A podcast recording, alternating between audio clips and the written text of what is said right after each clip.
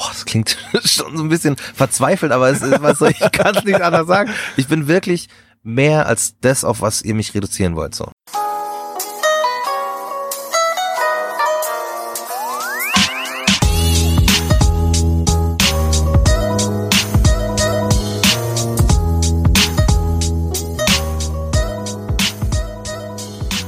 Bevor wir zu meinem Gespräch mit Roger Reckless kommen, würde ich gerne noch eine kleine Werbebotschaft loswerden. Vielleicht kennt ihr das auch. Es gibt so viele spannende und interessante Sachbücher, die man alle gerne lesen möchte. Leider hat man nur zu wenig Zeit. Und so kriegt man nie mit, was in all diesen tollen Büchern steht. Mit Blinkist geht das. Denn Blinkist ist eine App, mit der man Sachbücher in nur 15 Minuten lesen oder, was ziemlich cool ist, auch anhören kann. Blinkist fasst für euch das Wichtigste zusammen, unterteilt es in kleine Kapitel, in sogenannte Blinks, und so kriegt ihr sehr schnell einen Überblick, worum es in dem Buch geht. In der App könnt ihr aus mehr als 3000 Sachbüchern wählen, aus mehr als 25 Kategorien wie Gesellschaft und Kultur, Politik oder Psychologie. Auf meiner Liste stehen zum Beispiel Bücher wie Margarete Stokowski Untenrum frei, Ta-Nehisi Coates Between the World and Me und Suki Kim Without You There Is No Us. Und jeden Monat kommen rund 40 neue Bücher dazu. Ich finde, neben dem klassischen Buchlesen ist Blinkist eine tolle Möglichkeit, sich schnell mit den Inhalten eines Sachbuchs vertraut zu machen. Ich mache das gerne unterwegs oder beim Abwaschen. Seitdem wasche ich ganz gerne ab. Probiert's gerne aus. Auf blinkist.de slash halbe Kartoffel erhaltet ihr 25% Rabatt auf das Jahresabo Blinkist Premium. Der Link steht auch in der Beschreibung des Podcasts. Nochmal, blinkist b-l-i-n-k-i-s-t.de slash halbe Kartoffel ohne R, ohne E. Checkt das mal für euch. So oder so könnt ihr immer alles erst kostenlos vorher testen. Das war Blinkist und jetzt zu meinem Gespräch mit Roger Reckless. Viel Spaß. Herzlich willkommen zu einer neuen Folge von Halbe Kartoffel. Mein Name ist Frank Jong und ich sitze hier in einem Tourbus. Zum allerersten Mal in einem Tourbus, aber alleine äh, also nicht alleine, aber quasi äh, ohne dass er fährt. Das wollte ich sagen. ja. Und mit mir ist Roger Reckless. Hallo. Bekannt aus Funk und Fernsehen. Schön, dass du da bist. Freut mich auch, hier zu sein. Das ist natürlich nicht mein Tourbus, sondern ähm, quasi deiner ja, also auch nicht meiner. Eigentlich ist es der Turbus von Mook Mama und ich bin quasi mit dabei. Ich, wir haben aber beide ein Recht, hier zu sitzen. Genau. Das ist auch unser Raum. Eben, also du hast hier, hast du hier einen Schlafplatz oder wie sieht das aus? Ja, also wir sind ja? jetzt im unteren Bereich. Wir, wir sitzen quasi auf ganz normalen Busstühlen an so einem Viererplatz mit der, einem Tisch in der Mitte. Also eigentlich wie ein normaler Reisebus. Und über unseren Köpfen ist die Schlafkojen-Geschichte. Äh, ah. Das heißt, jeder schläft in so einem Stockbett. Äh, ich schlaf oben gleich wenn man die Treppe hochgeht, links. Ist aber schon eng, ne? Ähm, also für große, dicke Menschen ist es tatsächlich nicht, nicht so geil. Also wir, wir waren mit, mit, mit Sammy Deluxe und David P. auf unserer Freestyle-Tour und da Sammy ja auch ein großer, breiter Dude ist so, braucht er halt große Betten und dementsprechend auch einen, einen Nightliner, der das hergibt. Und davon habe ich so genutznießt. Das war sehr, sehr schön, weil ich so ein breites Bett hatte. Das war unglaublich. Ich habe noch nie so krass äh, gut in einem Nightliner geschlafen wie auf der Tour. Ja, das ist so nice. Bevor wir anfangen und bevor wir zu dem kommen, was du bist und was du machst und mhm. was du kannst, würde ich gerne noch kurz die Passkontrolle machen. Mhm. Ähm, du hast jetzt deinen Pass nicht dabei, aber du hast ja. ihn abfotografiert. Ja, ich, ich musste das äh, ähm, für für mehrere unterschiedliche Reisen äh, mal machen, weil ich immer so, ich habe immer so Angst, dass ich meinen meinen Pass verliere, wenn ich irgendwo mm. im Ausland unterwegs bin und dann meine Identität, meine deutsche Identität beweisen muss. und die Leute sagen so, well, he doesn't look German to me und so. Und das nützt dir jetzt auch in dem Podcast, ja? Ja, ja. Also, dein richtiger Name, denn Roger Reckless ist nicht dein richtiger Name, Nein. wie die meisten wahrscheinlich Nein. schon äh, ahnt. Ten. Äh, David Benjamin. Yes. Mayonga. Exakt. Geboren bist du in München und wenn ich das richtig sehe, Geburtstag 25.02. Ja. Also hattest du gerade Geburtstag quasi. Ja, ja, es war, es war, es war sehr schön. es gab, es gab äh, gemütliches Whisky beieinander, bei, beisammensitzen. Du hast braune Augen und bist 1,89 Meter. Ja. Nicht gelogen, nicht zu klein. Ähm, also ich habe tatsächlich so tagesformmäßig und wenn ich wenn ich äh, ähm, in, in am Abend glaube ich bin ich 1,87 und in der Früh bin ich 1,89. Echt? Ja. Du schrumpfst über den Tag zwei Zentimeter. Ne? Ja, also okay. äh, kann auch sein, dass es andersrum war. Ich habe ich ewig nicht mehr gemessen. Nee, nee, man ist morgens größer. Äh, schon, ne? Ja. Also weil ich, ich weiß, dass es immer, wenn ich an, an, an ähm, unterschiedlichen Tageszeitpunkten zum Messen gehe, als ob ich so, so meinen Messman hätte, so, warte, ich komme morgen wieder vorbei zu messen. Nee, aber wenn man halt so mal sich misst, so, es ist auf jeden Fall irgendwas zwischen 87 und 89. Äh, Fun Fact an der Seite nur, ohne dass es irgendeinen Zusammenhang hat. Wenn du Schuhe kaufen gehst, Ja. solltest du es nachmittags machen, weil die Füße dann größer sind. Ja, okay, Quasi genau. platt getreten. Ja, ja, ja. Sehr, sehr guter Tipp. Finde ich gut. Sollte sich auch jeder, der das hört, schreib's dir aufschreiben. auf. Genau. Ja, voll. Okay, als nächsten Punkt äh, haben wir immer den äh, Klischee-Check. Mhm. Ich habe mir sieben Thesen aufgeschrieben und du sagst einfach nur, ob das stimmt oder nicht. Okay. Ja. Also Nummer eins, du hast es als dunkelhäutiges Kind in Bayern nicht einfach gehabt. Äh, stimmt. Nummer zwei, du wirst vor allem als Afrikaner gesehen, dass du kongolesische Wurzeln hast, interessiert keinen. Oder die wenigsten. Äh, stimmt. Nummer drei, zu Kongo fällt den meisten gar nichts ein. Oh, oh, Oh, oh, oh, das ist oh. ja, das ist ja auch, das ist ja auch schlimm, ne? Das ist eigentlich das, was sie sagen.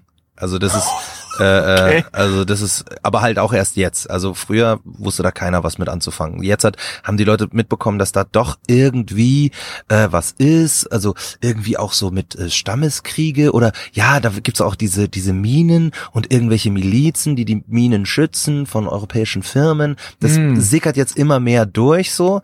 Ähm, aber es ist noch, es ist jetzt nicht so, dass die Leute Bescheid wissen, äh, was Kongo Mhm. ist. Sie verwechseln auch immer beide Kongos. Also mein Vater ist aus Kongo Brazza und äh, ähm, es gibt ja noch Kongo Kinshasa, das ehemalige Zaire. Ja. Das äh, sind die meisten dann so, was? Es gibt zwei Kongos? Das wusste ich ja überhaupt nicht. Und so, also es ist äh, Ich glaube, das ist tatsächlich neben Korea, Mhm. also sitzen wir beide quasi irgendwie in einem Boot, ja, das einzige getrennte Land. ja, Oder gibt es mittlerweile noch ein anderes? Also, naja, ich meine, also zumindest was denselben Namen hat. Ne? ja, ja, genau, genau. Äh, wollte gerade sagen, weil Ja. es, es, es war ja, das war, wie sagen wir denn, eine, eine, eine, ähm, eine europäische Geschichte, warum die beiden. Da, es waren halt die, die, die Belgier waren in, in Zaire und bei uns äh, waren die Franzosen. Hm. So, und ähm, das ist, ja, aber es ist, es ist witzig, dass, dass Leute ja sowieso nicht mal einen Unterschied machen zwischen zwei Kongos, sondern die sagen ja, du bist aus Afrika. Das Ja, ist ja das, das genau. Lieblingsland von den Europäern. Total. Nummer vier, du wurdest früher vor allem oft abgestempelt als böser schwarzer Mann. ähm, ich würde sagen, als bö böses schwarzes Kind. Okay. Ja, als, als Erwachsener war es dann nicht mehr so, dass ich abgestempelt wurde. Ähm, da, da, da glaube ich, ja, ja, also nicht, es war tatsächlich eher so, es waren so, so kleine Handlungen, also wo, wo du gemerkt hast, Menschen haben jetzt gerade Angst, so, wenn Frauen eben ihre Tasche festhalten, ist wirklich der klassische Move, so. Da weiß ich aber nicht, ob die mich als, als großen schwarzen Mann oder einfach als großen Mann, äh, als eine Bedrohung empfunden haben, so. Deswegen, aber als Kind war es definitiv so, der da, der ist anders. Der, da müssen wir vorsichtig sein. Und äh, man hat das mich halt immer gesehen. Weißt du, ich bin auf dem Dorf groß geworden, der einzige Schwarze im, im Dorf. Und da war es halt, wer war dabei? Ja, also der David war auf jeden Fall dabei. An den erinnere ich mich. ja, genau, genau. Und egal, und wenn du nur daneben gestanden bist, so fünf Meter, Ja, ja. egal, du warst halt dabei. So, also äh, ähm, definitiv als als böses schwarzes Kind abgestempelt, äh, als Erwachsener. Nun, ah, ja, wobei von der Polizei schon. Mhm. Doch. Ja. Ja, das äh, führt mich gleich zum nächsten Punkt. Als Jugendlicher wurdest du ständig von der Polizei kontrolliert. ja, ja, nochmal ja und nochmal ein Ja und nochmal Ja. Oh shit, okay. Äh, Nummer sechs, du fühlst dich bis heute nicht zu 100 Prozent äh, als Teil der deutschen Gesellschaft.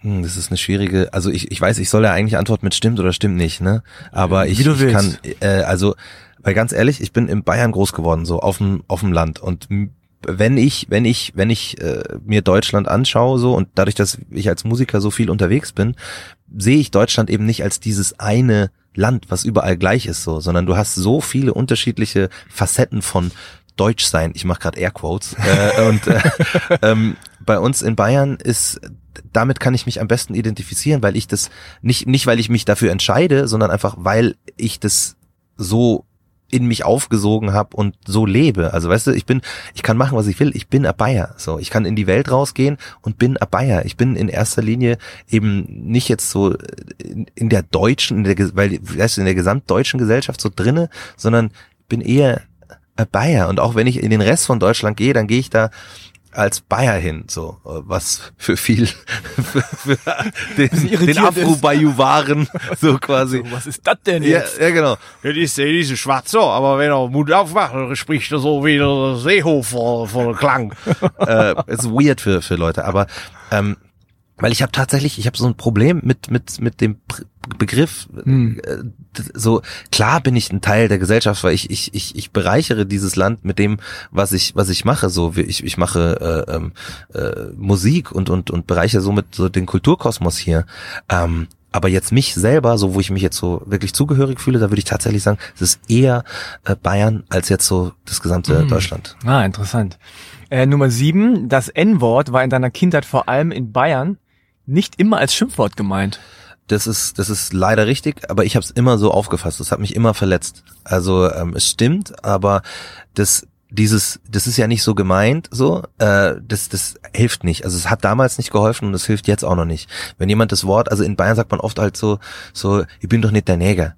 So, ja, also ich Mhm. bin nicht der, der für dich die Sachen macht, so. Und das ist, das meinen, meinen die natürlich nicht so, aber es, es ist halt nun mal so. Und da, ich, ich konnte damit nie klarkommen und mich hat's immer voll fertig gemacht, wenn ich gesagt habe, ich mag das nicht, wenn, wenn sie das sagen oder wenn, wenn, wenn du das sagst und die Leute dann sagen, ja, aber, und mir dann erklären wollen, äh, äh, warum ich jetzt nicht mich verletzt fühlen soll, so wo ich sag, also ich habe lang gebraucht, bis ich, ein- bis ich ein, ein Beispiel gefunden habe, was das ausdrückt und ich bin jetzt äh, froh, Ja. mitteilen zu können, dass ich jetzt hab. Und zwar, wenn ich Boxer bin, dann bin ich das gewohnt, dass man mir ins Gesicht schlägt. So, ja, ich bin es einfach gewohnt, weil es zu meinem Sport dazugehört. Wenn jetzt ich aber jemand anderem, der nicht aus dem Sport kommt, zeigen möchte, wie das funktioniert, und ich sage, hey, ich führe dich ein bisschen ein in diese Boxerei, und dann hau ich ihm ins Gesicht und der sagt, aua, das tut ja unglaublich weh, aua, aua, und ich sag, jetzt halt mal den Mund und und und chill dich und und äh, tu doch nicht so, das war überhaupt nicht so, dann wird der zu mir als Trainer, der ihm was beibringen will, kein positives Verhältnis aufbauen und das ist ganz klar, wenn man das Beispiel hernimmt so. Und niemand würde auch sagen, so ja, ein guter Trainer, der muss einfach die Leute verprügeln so. Jemand, mit dem man zusammen was machen will, der muss halt darauf achten, wie es wie es in, in dem Innenleben des Gegenübers ausschaut. Und deswegen finde ich, ist es so ein bisschen genauso, dass die Leute das Gefühl haben, wenn sie sagen, sie haben nichts Schlechtes dabei gemeint, dann ändert es den Schmerz, den das ausgelöst hat. Aber das tut's nicht. So, es, es im, im Gegenteil, es, es, es minimiert und, und marginalisiert den Schmerz eigentlich. Ja. Und wenn die das aber selber abkriegen, mit sich selbst in der Position, wo sie den Schmerz fühlen, dann verstehen sie viel mehr, was das bedeutet, weil sie auch sagen, ja stimmt, das würde ich auch nicht wollen. Und das ist so, das ist, äh, ähm, das ist immer so ein, so ein, also immer noch in 2000 fucking 19 großes Problem, dass Leute einfach nicht sensibel sein wollen, weil sie Angst haben, es, es wäre fast wie eine Zensur. So, Mhm. weißt du, dass du sagst, hey, bitte sag das nicht, die, diesen Ausdruck, und die Leute sagen, ja, ich darf gar nichts mehr sagen. Wo du sagst, nee, du kannst alles sagen, was du willst, so. Wenn du das benutzt, dann musst du nur wissen, da kommt Kontra. Oder du verletzt Leute damit. Und dann hast du mit denen nichts mehr zu tun. Das Interessante ist ja, dass die meisten gar nicht so reagieren im Sinne von, oh shit, ich wollte dich nicht verletzen. Ja. Und äh, wenn es dich verletzt, dann, und ich will das nicht, Ja. dann muss ich das ändern. Ja. Sondern die sagen im Grunde so, die fühlen sich selbst quasi in dem Moment anscheinend angegriffen. Genau.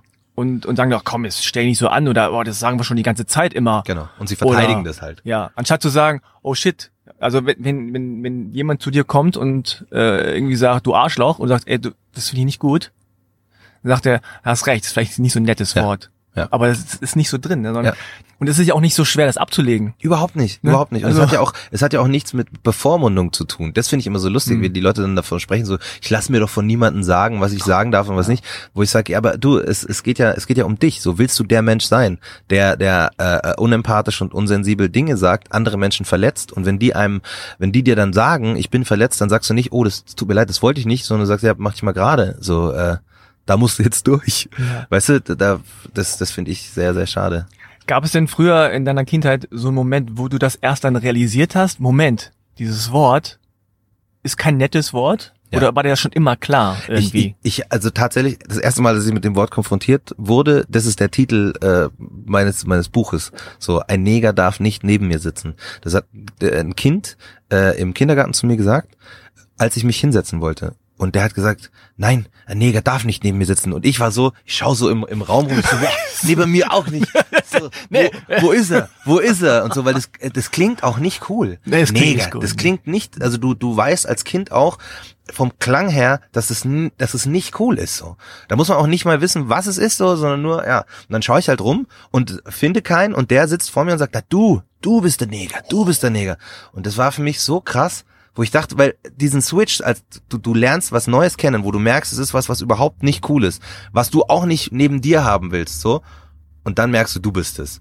Das war, das war, es war echt schlimm. Ich habe nicht nicht geweint, gar nichts. Ich bin dann so äh, einfach, habe mich woanders hingesetzt und habe echt so das erste Mal, das allererste Mal äh, nachgedacht, so über was bin ich denn? So und das gab's davor nicht.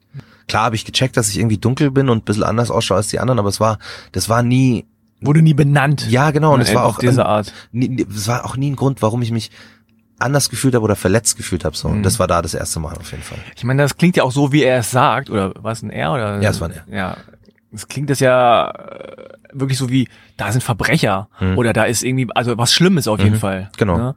Puh, ja, das ist, also, das ist eine Situation, wo man jetzt im Nachhinein nicht weiß, ob das ist so absurd, ne? Also Voll, irgendwie. Also, voll. Vor allem, wenn ich mir, wenn ich mir denke, also nach wie vor, ne, das ist jetzt das ist schon eine Zeit lange her, Ja. als ich im Kindergarten war. Und nach wie vor frage ich mich, wie, wie das, das, also wie das daheim bei dem zugegangen sein muss, dass für einen fucking Dreijährigen das ein Satz ist, der ihm als erstes einfällt, wenn er, und das muss man auch so sagen, wenn er das erste Mal in seinem Leben, das wage ich jetzt einfach mal zu behaupten, einen Schwarzen vor sich hat, dass das der erste Satz ist, den er sagt.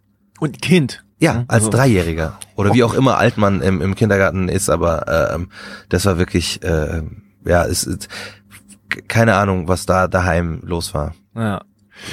Gehen wir nochmal einen kurzen Schritt Ja. zurück. Äh, dein Vater ist Kongolese Mhm. und der ist auch in, im Kongo geboren und ist Genau. dann nach Deutschland gekommen. Genau. Wann ist der nach Deutschland gekommen? Wie alt war der da ungefähr? Ah, der ist, jetzt warte, der ist 69 nach Deutschland gekommen. Hm.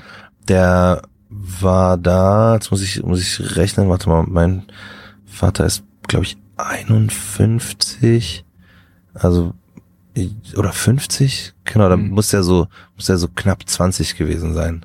So um den Mhm. Drehraum. Also der ist direkt nach der Schule mit so, mit so einem ähm, Stipendiaten äh, ähm. Da gab es so eine Stiftung und die hat Stipendien eben für für ähm, für Studenten ähm, da aus dem aus dem Kongo eben gehabt und dann ist er nach ähm, Frankfurt und von Frankfurt, also ich weiß nicht, ich weiß nicht mehr genau, ob er von Saarbrücken nach Frankfurt oder von Hm, Frankfurt nach ja. Saarbrücken und dann war er letztendlich irgendwann in, in München an der LMU.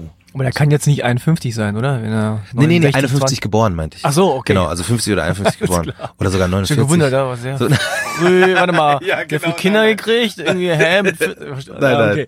Also Nein, da nein. 51 geboren. genau. Und äh, deine Mutter ist Deutsche. Äh, Bayerin. Ja, also sie ist in Markt Schwaben, also dem, dem Ort, wo ich groß geworden bin, geboren auch, also klassische Hausgeburt auch. Und ähm, meine, sie ist auch, ja, in dem Sinne Bayerin, dass sie halt hier auch groß geworden ist, aber unsere, also meine Großeltern, die sind eigentlich Sudetendeutsche aus äh, da, wo, wo jetzt die Tschechei ist. Das heißt, wir haben quasi, unsere Fluchtgeschichte ist nicht auf der afrikanischen Seite, sondern Hm. auf der, auf der deutschen Seite. Und das finde ich immer ganz interessant, weil das so ein bisschen, ähm, ja, also die, die deutsche Fluchtgeschichte sich so ein bisschen, äh, mich hat es früher immer, mich hat es früher tatsächlich immer ein bisschen genervt. Sag ich hier ganz ehrlich. Also wie so, ja, es war so schlimm, alles ist uns weggenommen worden, wir hatten ja nichts und so und nur wegen diesem Hitler. Wo du sagst so, ja, ey, weil ihr ihn halt alle hart gefeiert habt so und weil ihr das Ganze zugelassen habt so. Und dann immer, wenn es halt, wenn es halt dann passt, wenn nämlich andere Flüchtlinge von woanders herkommen, dann heißt es auf einmal, ja, wer soll denn die alle aufnehmen? Wie soll man das denn machen? Und so. Und das hat mich immer so genervt, diese, diese, dieses Rausholen aus der Schublade, wenn es passt. Und deswegen äh, fand ich das ganz interessant, immer mal darüber zu sprechen, dass, dass ich auch eine Fluchtgeschichte habe und das eben eine, eine deutsche ist so. Und äh, darüber zu sagen, so, hey, es ist es ist fuck egal, wo Menschen herkommen. So, man muss Menschen, die Hilfe brauchen, helfen. Warum? Weil wir Menschen sind. Ja. Das ist einfach in uns drin und jeder, jeder weiß das auch. Das weiß auch jeder, der, der ein AfD-Plakat schwingt oder oder oder sogar äh, NPD oder wie auch immer. Das wissen die alle. Das ist wie weiß ich nicht, äh, die entscheiden sich nur dafür, dass, äh, dass ihnen es wichtiger ist, dass, dass sie sich sicher fühlen und, und, und, und groß fühlen und, und entscheiden können, dass dem jetzt nicht geholfen wird, so. Also ich, ich gehe davon aus, dass viele äh, Menschen, die selbst AfD oder NPD wählen oder so, vielleicht sogar toleranter oder menschlicher sind, als ihnen selbst lieb ist, Hm. sozusagen. Das, ja? das, das meine ich, Ja. dass die sich, Genau. dass sie das genau wissen, aber sich entscheiden äh, äh, bewusst, dass sie das jetzt nicht wollen. So ja, und dass es vielleicht auch Ausnahmesituationen geben könnte, Hm. wo die einfach sagen, fuck it, der sieht anders aus, aber dem muss ich jetzt helfen. Ja. Aber dieses, dieses große politische und, und diese Angst, die dahinter steckt, diese, diese Welle, die da kommt oder die Flut, die da kommt oder so, äh, das, das verblendet sozusagen ein bisschen die Sicht. Total. Und das ist unfassbar gefährlich, weil die Leute das schaffen, über so populistische Art der Werbung um Wähler, so, schaffen die das, diese, diese ganz moralischen Bedenken zuzudeckeln und zu sagen so, nee, nee, das ist schon in Ordnung, wenn du den sterben lässt, weil dann ist es hier safer. Diese Zweifel, die du hast und dieses eben zutiefst menschliche und moralische, lass es mal sein. Lass es mal und lass uns lieber sagen, Schießbefehl an den Grenzen und die, die sind das Problem. Ich habe den Eindruck, dass, dass die genau wissen, also diese, diese ganzen Funktionäre, die das nutzen, dass sie ganz genau wissen, dass die Menschen noch Skrupel haben. Und dass sie denen diese Skrupel so Stück für Stück nehmen wollen, indem sie eben genauso was, wie, wie du gerade äh, zitiert hast, so eine, eine Welle, wie eine Katastrophe.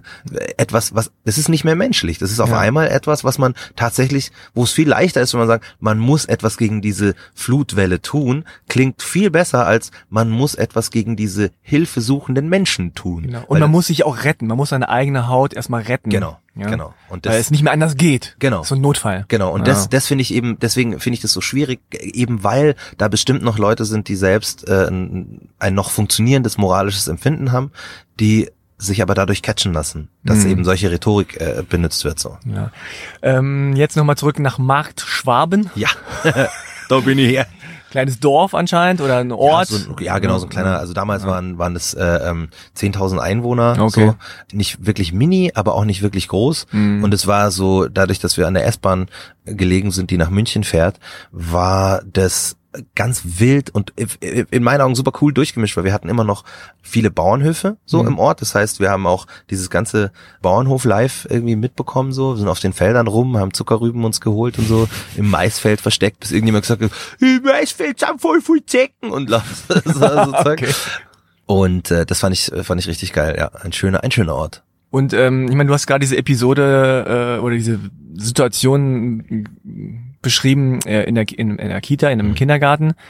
Bist du dann zu deinen Eltern gegangen, haben, haben, hat dein Vater irgendwie gesagt, pass mal auf, Junge, also ich bin schwarz, du bist auch so ein bisschen schwarz, äh, Mama nicht, Ja. aber, aber, aber. Oder wie lief das ab? Nee, das, also das, das wäre, das wäre toll gewesen, aber mein, mein Vater war da schon äh, weg. So, Ah, okay. ja, mein, also meine Eltern haben sich getrennt, da war ich glaube ich zwei, kurz oder drei, also es kann, kann sein, dass es kurz davor war auch. Und äh, davor war das ja kein Thema. Und ich bin da so ein bisschen allein gewesen damit. So, ich habe, äh, meine Mom hat das, ich, ich, ich weiß nicht, ob ich es ihr erzählt habe oder ob sie es viel später erfahren hat. Es ist bei, bei manchen Sachen nämlich tatsächlich so, dass ich die mit mir rumgetragen habe und dann erst teilweise Monate, teilweise Jahre später wir erst drüber gesprochen haben. Sie hat immer versucht, mir zu sagen, das ist schön, dass du anders bist. So. Und das ist unglaublich schwer für ein Kind anzunehmen, weil Mhm. du kein Kind will anders sein als Mhm. die anderen. So. Mhm. Da- Das, das, das, wir wollen halt dazugehören und das, das hat's nicht, das hat's nicht leichter gemacht. So, so, so, so, Mhm. so, so gut es gemeint war und so dankbar ich ihr auch bin für alles, weil sie hat wirklich, die war wie eine Löwin, wenn wenn wenn sowas, also gerade struktureller Rassismus, wenn es von äh, äh, Lehrern oder so ausging oder von anderen Eltern, die dann versucht haben äh, ähm, irgendwie, ich habe den David beobachtet, wie er das und das getan hat und meine Mutter erstmal so, "Bei- warum beobachten Sie meinen Sohn? so erst einmal. So. Ja, korrekte Frage. So. Und äh, ähm, das, da bin ich ja auch wirklich auch ewig dankbar. Aber das war tatsächlich eine, eine Sache, die, die, die, ähm, ja, die wir, ich, ich, ich weiß, wie gesagt, ich kann, ich weiß nicht mehr, ob wir es direkt danach besprochen haben, so. Ich weiß nur, als wir es dann besprochen haben, war es, war es für meine Mutter total schlimm. Und dann hat sie auch gleich gesagt, äh, das war der, weil, weil die wusste, wer, wer das war. Ne? Ja, also die ja. wusste sofort, wer das war und die, die kannte den Vater, weil die mit dem in der Schule war. Und dann habe ich gesagt, Daddy, ja, ja, mei, so eine Drecksau. das war, äh, das war, ähm, ja, die war schon auch richtig sauer. Ich meine, das ist ja so, du willst als Kind nicht hören, du bist anders, sondern im Grunde, du bist äh, genauso wie die anderen. Ja. Und du bist okay, so wie du bist. Genau. So. also es, es, sp- es muss dir vorstellen, es, es spielt ja, das, du weißt das ja selber auch, es, es spielt bei anderen äh, phänotypisch deutschen Kids einfach keine Rolle. Die sind halt dann der Bernhard oder der Quirin oder der wer auch immer er Quirin? ist. So. Ja. so random Bayern-Namen Also halt. echt okay, nie gehört. Oh, Echt, oder? Quirin. Ja, Quirin, ja. Kobinian, Quirin, das sind alles Okay, so. Quirin, okay. Äh, Das sind alles so bayerische äh, Namen. Und äh, ähm, ja, oder Hans. Das ist, Hans, ja, das- das geht. kenn ich. Genau. Und das ist so, die, die haben als Kinder irgendwie nie das Ding, dass die sich die Frage stellen müssen, was bin ich eigentlich? Das kommt alles viel später, erst in der, in der Jugendzeit. Das ist halt so, finde ich halt krass, weil alle Kids, die das, die das äh, so früh erleben, die so gezwungen sind, sich mit ihrer Identität auseinanderzusetzen, die gezwungen sind, irgendwie sich so früh zu finden, wo sie noch gar keine Antworten auf die Fragen haben. So, weißt du, also eben dieses so, ein Neger darf nicht neben mir sitzen, mit drei. Du musst mit drei das erste Mal drüber nachdenken, warum du da nicht sein darfst. Nicht wegen was, was du gemacht hast oder nicht gemacht hast, sondern weil ein Mensch die Einstellung hat, Hm. dass du da nicht sitzen darfst. Und das ist, das ist gar nicht einfach, äh, ähm, das als so junger, als so junger Mensch äh, ähm, klar zu kriegen, weil dich das, weil man keine Antworten hat drauf. So und weil man irgendwie Mhm. auch keine Antworten, also ich ich habe keine ich habe keine gefunden, weil ich hatte zu Hause kein äh, Vorbild, was so war wie ich. Selbst wenn mein Vater daheim gewesen wäre, mein Vater ist Afrikaner, weißt du, der ist der ist Kongolese, der ist und der ist kein kein Kongolese jetzt aus dem aus dem äh, Busch oder sonst was, der hat da schon äh, die höhere Schule gemacht, weißt du, da wo die ganzen Franzosen drin waren, der ist mit einem Stipendium darüber, der der war in einer wichtigen Familie dort auch groß geworden, der hat krass Fußball gespielt. Das war ein, für den war Rassismus, das ist wie, wie so, das ist an dem abgeperlt einfach. Dem konntest du alles sagen und er war so, ja, pff, ist mir wurscht. So, was willst du eigentlich? Weil der nie klein gemacht worden ist in der Zeit, als er rausfinden musste, wer er ist. So, da konnte Mhm. er sich wirklich drauf konzentrieren. Ja, wer bin ich als Mensch? Und ich habe das Gefühl, so wie die wir leben, also wie die wir hier so in Europa leben, in, in so Gesellschaften, die halt mehrheitlich weiß sind. Wir sind viel früher damit konfrontiert, uns zu fragen, so ja, was, was sind wir denn jetzt eigentlich so? Und hätte ich jemanden in meiner Nähe gehabt, einen Bruder oder eine Schwester, mit denen ich auch aufgewachsen wäre, dann wäre das, glaube ich, bisschen leichter gewesen, einfach nur, weil man sich austauschen kann. Über, man nicht so alleine ist. Genau, ne? genau. Damit. Ja. genau. Ich meine, das ist ja auch so, wenn ich mich äh, an meine Zeit zurückerinnere, du erlebst so bestimmte Dinge und du kannst natürlich nicht mit drei, dreieinhalb, vier sagen so, ah, warte mal, okay, Mhm. jetzt bin ich dies, dann hat der das gesagt, das ist äh, struktureller Rassismus, ähm, vielleicht hat von deinen Eltern was gekriegt Mhm. und so, sondern du hast dieses Gefühl, was du so in dir äh, trägst und du kannst es womöglich erst Jahre, Jahrzehnte später erst überhaupt so in Kontext setzen ne? und erst sagen, also diese Situation, da war mir klar, also mir war nicht klar, dass es mir klar war, Mhm. aber jetzt im Nachhinein, da habe ich gespürt, dass ich anders bin, dass ich irgendwie komisch bin, dass irgendwie anders gesehen werde, Ja. sonst was. Und äh, das ist halt, glaube ich, das, was viele, ähm, die damit nicht konfrontiert worden sind, nicht verstehen, Ja. dass du das so in dir trägst die ganze Ja. Zeit. Und dass alles, was so in deinem Leben passiert, sich in diesem, unter diesem Deckmantel irgendwie bewegt. Ja. Ne? Und vor allem auch aufaddiert. So, weil Genau. viele Leute ja auch dann, wenn man sich aufregt, also richtig emotional aufregt wegen, wegen äh, rassistischen Dingen, die einem passieren und die dann sagen, ja, jetzt ist doch, ist doch jetzt nicht so schlimm, jetzt mach jetzt nicht so ein Fass auf so und du sagst, hey, das ist schon schlimm, weil die halt nicht sehen, dass es in dem ganzen Zeitstrang von einer Entwicklung ein Drop ist. Ja. Aber die sehen nicht die hunderttausend anderen Ja. kleinen Sachen, die passiert sind, so. Ich meine, das ist ja zum Beispiel auch äh, ein, ein Feedback, was ich jetzt kriege für den ähm, Podcast, Mhm. dass viele mir schreiben und sagen, hier, ich bin voll Kartoffel, ich bin ganze Kartoffel und ich hatte keine Ahnung von dieser Lebenswelt der Mhm. Okay. halben Kartoffeln. Okay. Ne, Also, dass sie wirklich sagen, die- die sind halt, die sind auch keine 10, ne? Die sind Ja, ja, ja. 20, 30, 40. Ja. Die sagen so, ey, ich hatte keine Ahnung. Hm. Erstens vielleicht, weil ich keine kenne. Zweitens, wenn ich sie kenne, dann rede ich mit denen da nicht drüber. Wirklich nicht diese, diese rassistischen, offen rassistischen Mhm. Dinge, ne? Sondern wirklich diese kleinen Teil, jeden Zwischentöne. Tag ist irgendwie was, womöglich was passiert. Ja. Und irgendwann reicht sie halt und du sagst was und dann kommt irgendwer und sagt, oh komm, reg dich nicht so auf, Ja. ist doch nicht so schlimm. Ja. Und denkst du so, äh, das ist aber nicht das Einzige. Ja. Ja. Und das ist das, was viele nicht verstehen, weil sie es auch selber einfach nicht erleben. Ja. So. Aber wie ist das? Ich meine, dein Vater war dann weg. Deine Mutter hat ähm, versucht dir zu helfen, aber konnte dir wahrscheinlich da auch in dem Punkt nicht. nicht so richtig helfen. Wie ist es dann weitergegangen? Kamen dann immer mehr von diesen Situation oder hat sich das ein bisschen beruhigt und du hast dann langsam gemerkt, so ist doch okay und dann kommt wieder irgendwas? Also es, es war eigentlich, äh, ähm, also äh, vom, vom Kindergarten an bis zur Schule, zweite Klasse, hat sich das wie so ein, also direkt proportional zum Alter gesteigert. Also ich Mhm. habe quasi immer mehr erfahren davon und das ist dann gegipfelt, dass ich äh, auf dem Schulhof wirklich für alles verantwortlich war, so, egal ob ich dabei war oder nicht und egal ob, also das ist das Beste ist wirklich, also was heißt das Beste, das für mich immer noch äh, Schlimmste, weil das so, weil das so bezeichnend war, war ähm, einem, einem Freund von mir ist die Brille vom Kopf gehauen worden äh, während der Pause. Und irgendjemand muss wohl gesagt haben, ich war dabei. So. Und dann habe ich einen riesen Anschiss bekommen von der Lehrerin und von einem Direktor als kleiner Junge. Ne? Also man ist sieben in der zweiten Klasse und ich war nicht wie jetzt breit und, und, und muskulös, sondern, okay, und ein bisschen dick, aber egal, ähm, sondern ich war halt klein und schmächtig und dann stehen zwei riesengroße Erwachsene da und brüllen, wirklich brüllen auf mich ein und neben mir steht mein Freund, dem das passiert ist, der die ganze Zeit sagt, das war nicht der David, das war nicht der David und die hören das nicht mal, weil die sich so eingeschossen haben drauf und da habe ich, da habe ich äh, auch nicht in dem Moment, aber deswegen glaube ich, erinnere ich mich da so gut dran, dass ich gemerkt habe, äh, Rassismus macht deine, dein, dein, dein ganzes, dein ganzes Erlebnisfeld anders. Dein Judgment leidet drunter. Du kannst auf einmal, also weil das war so bezeichnend, die haben die Realität nicht gehört, obwohl sie ihnen ins Gesicht geschrien hat, so. Die haben nur ihre eigene Realität behalten wollen.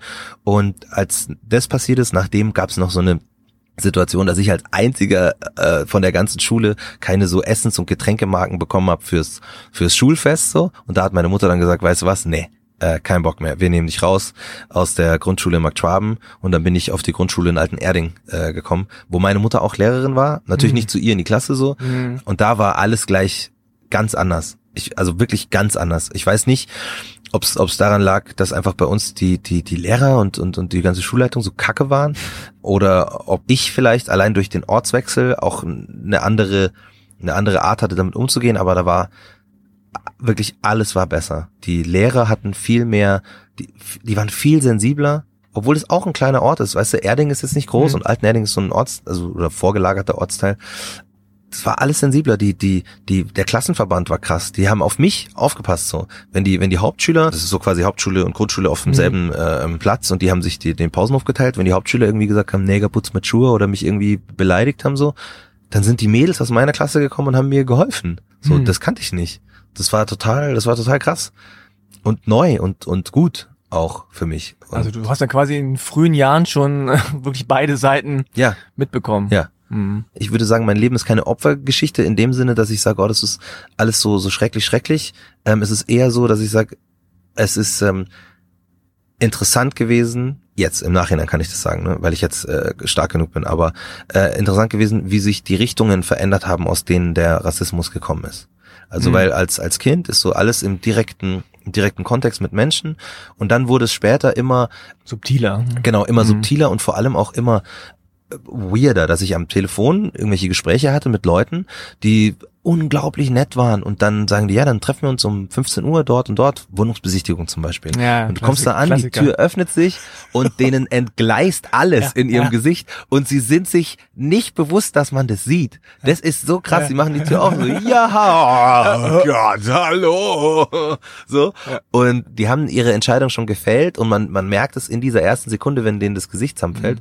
Und sie machen aber trotzdem, weil sie wissen, dass es nicht cool ist, ziehen sie das ganze Ding durch. Ja, hier ist die Küche. Die muss aber, die muss aber übernommen werden. Also das ist, wird- das wird nicht billig. Das, teuer. kann ich Ihnen schon Das mal teuer. sagen. Ja, genau. Hunde wollen wir gar nicht hier. Also äh, auch im Haus, die Besuche, äh, also das, äh, das ist auf ein Minimum zu reduzieren. Das machen die bei einer Mm, Wohnungsbesichtigung nee. so.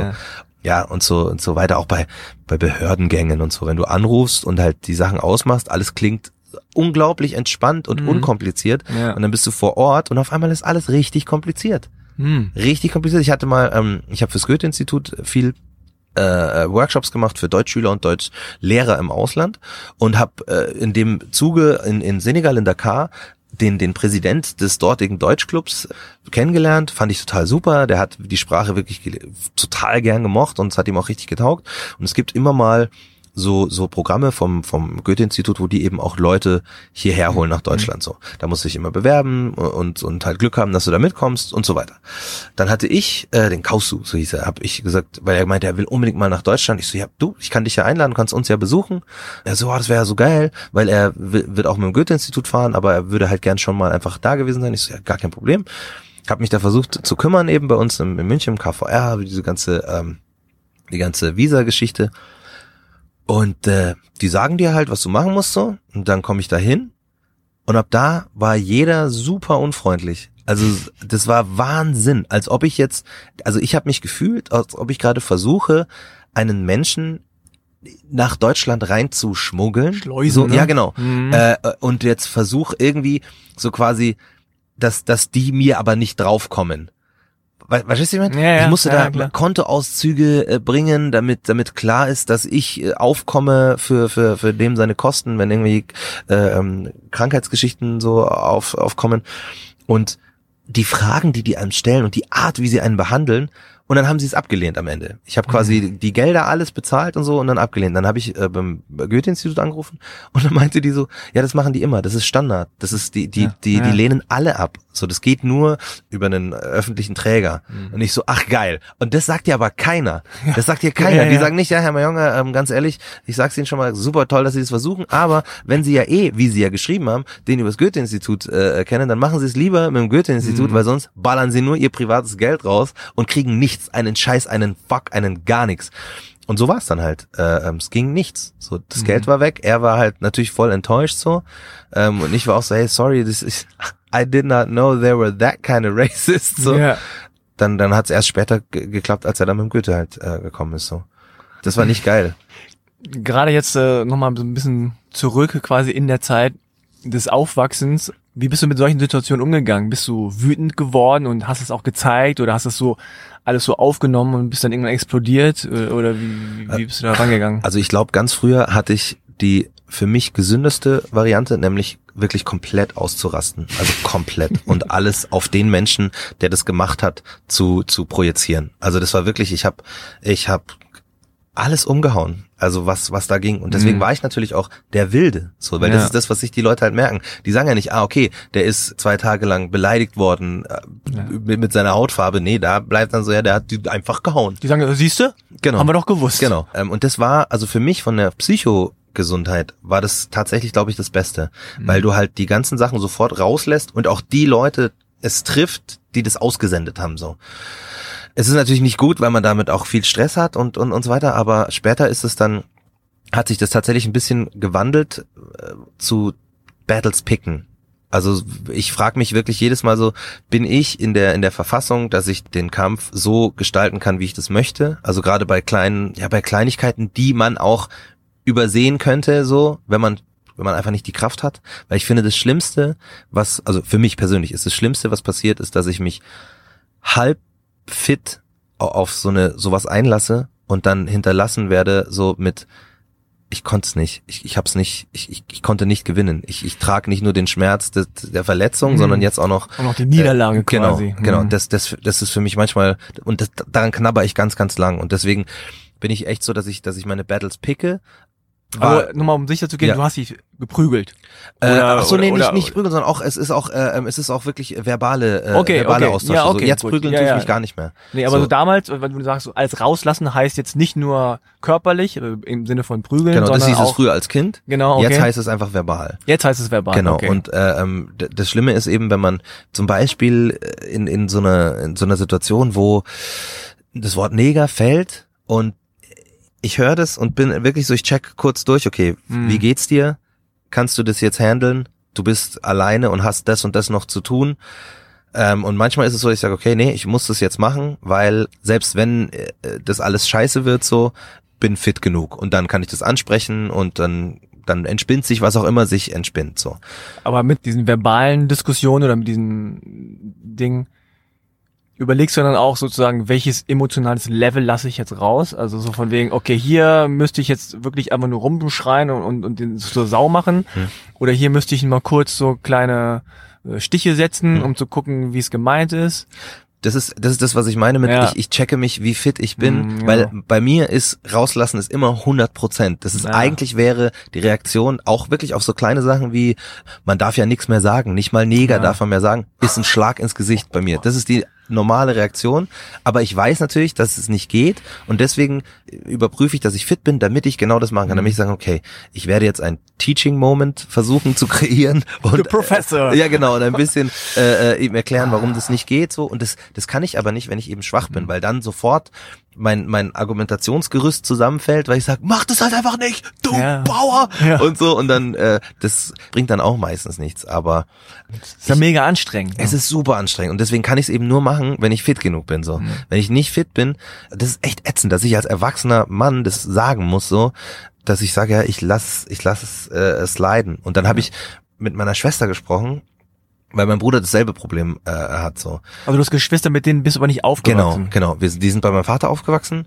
und wir haben Okay. uns erst spät äh, kennengelernt und sind jetzt aber voll äh, close so. Ah, Okay. Und wie viele Und- Geschwister hast du? Drei. Zwei kleine Brüder und eine kleine Schwester.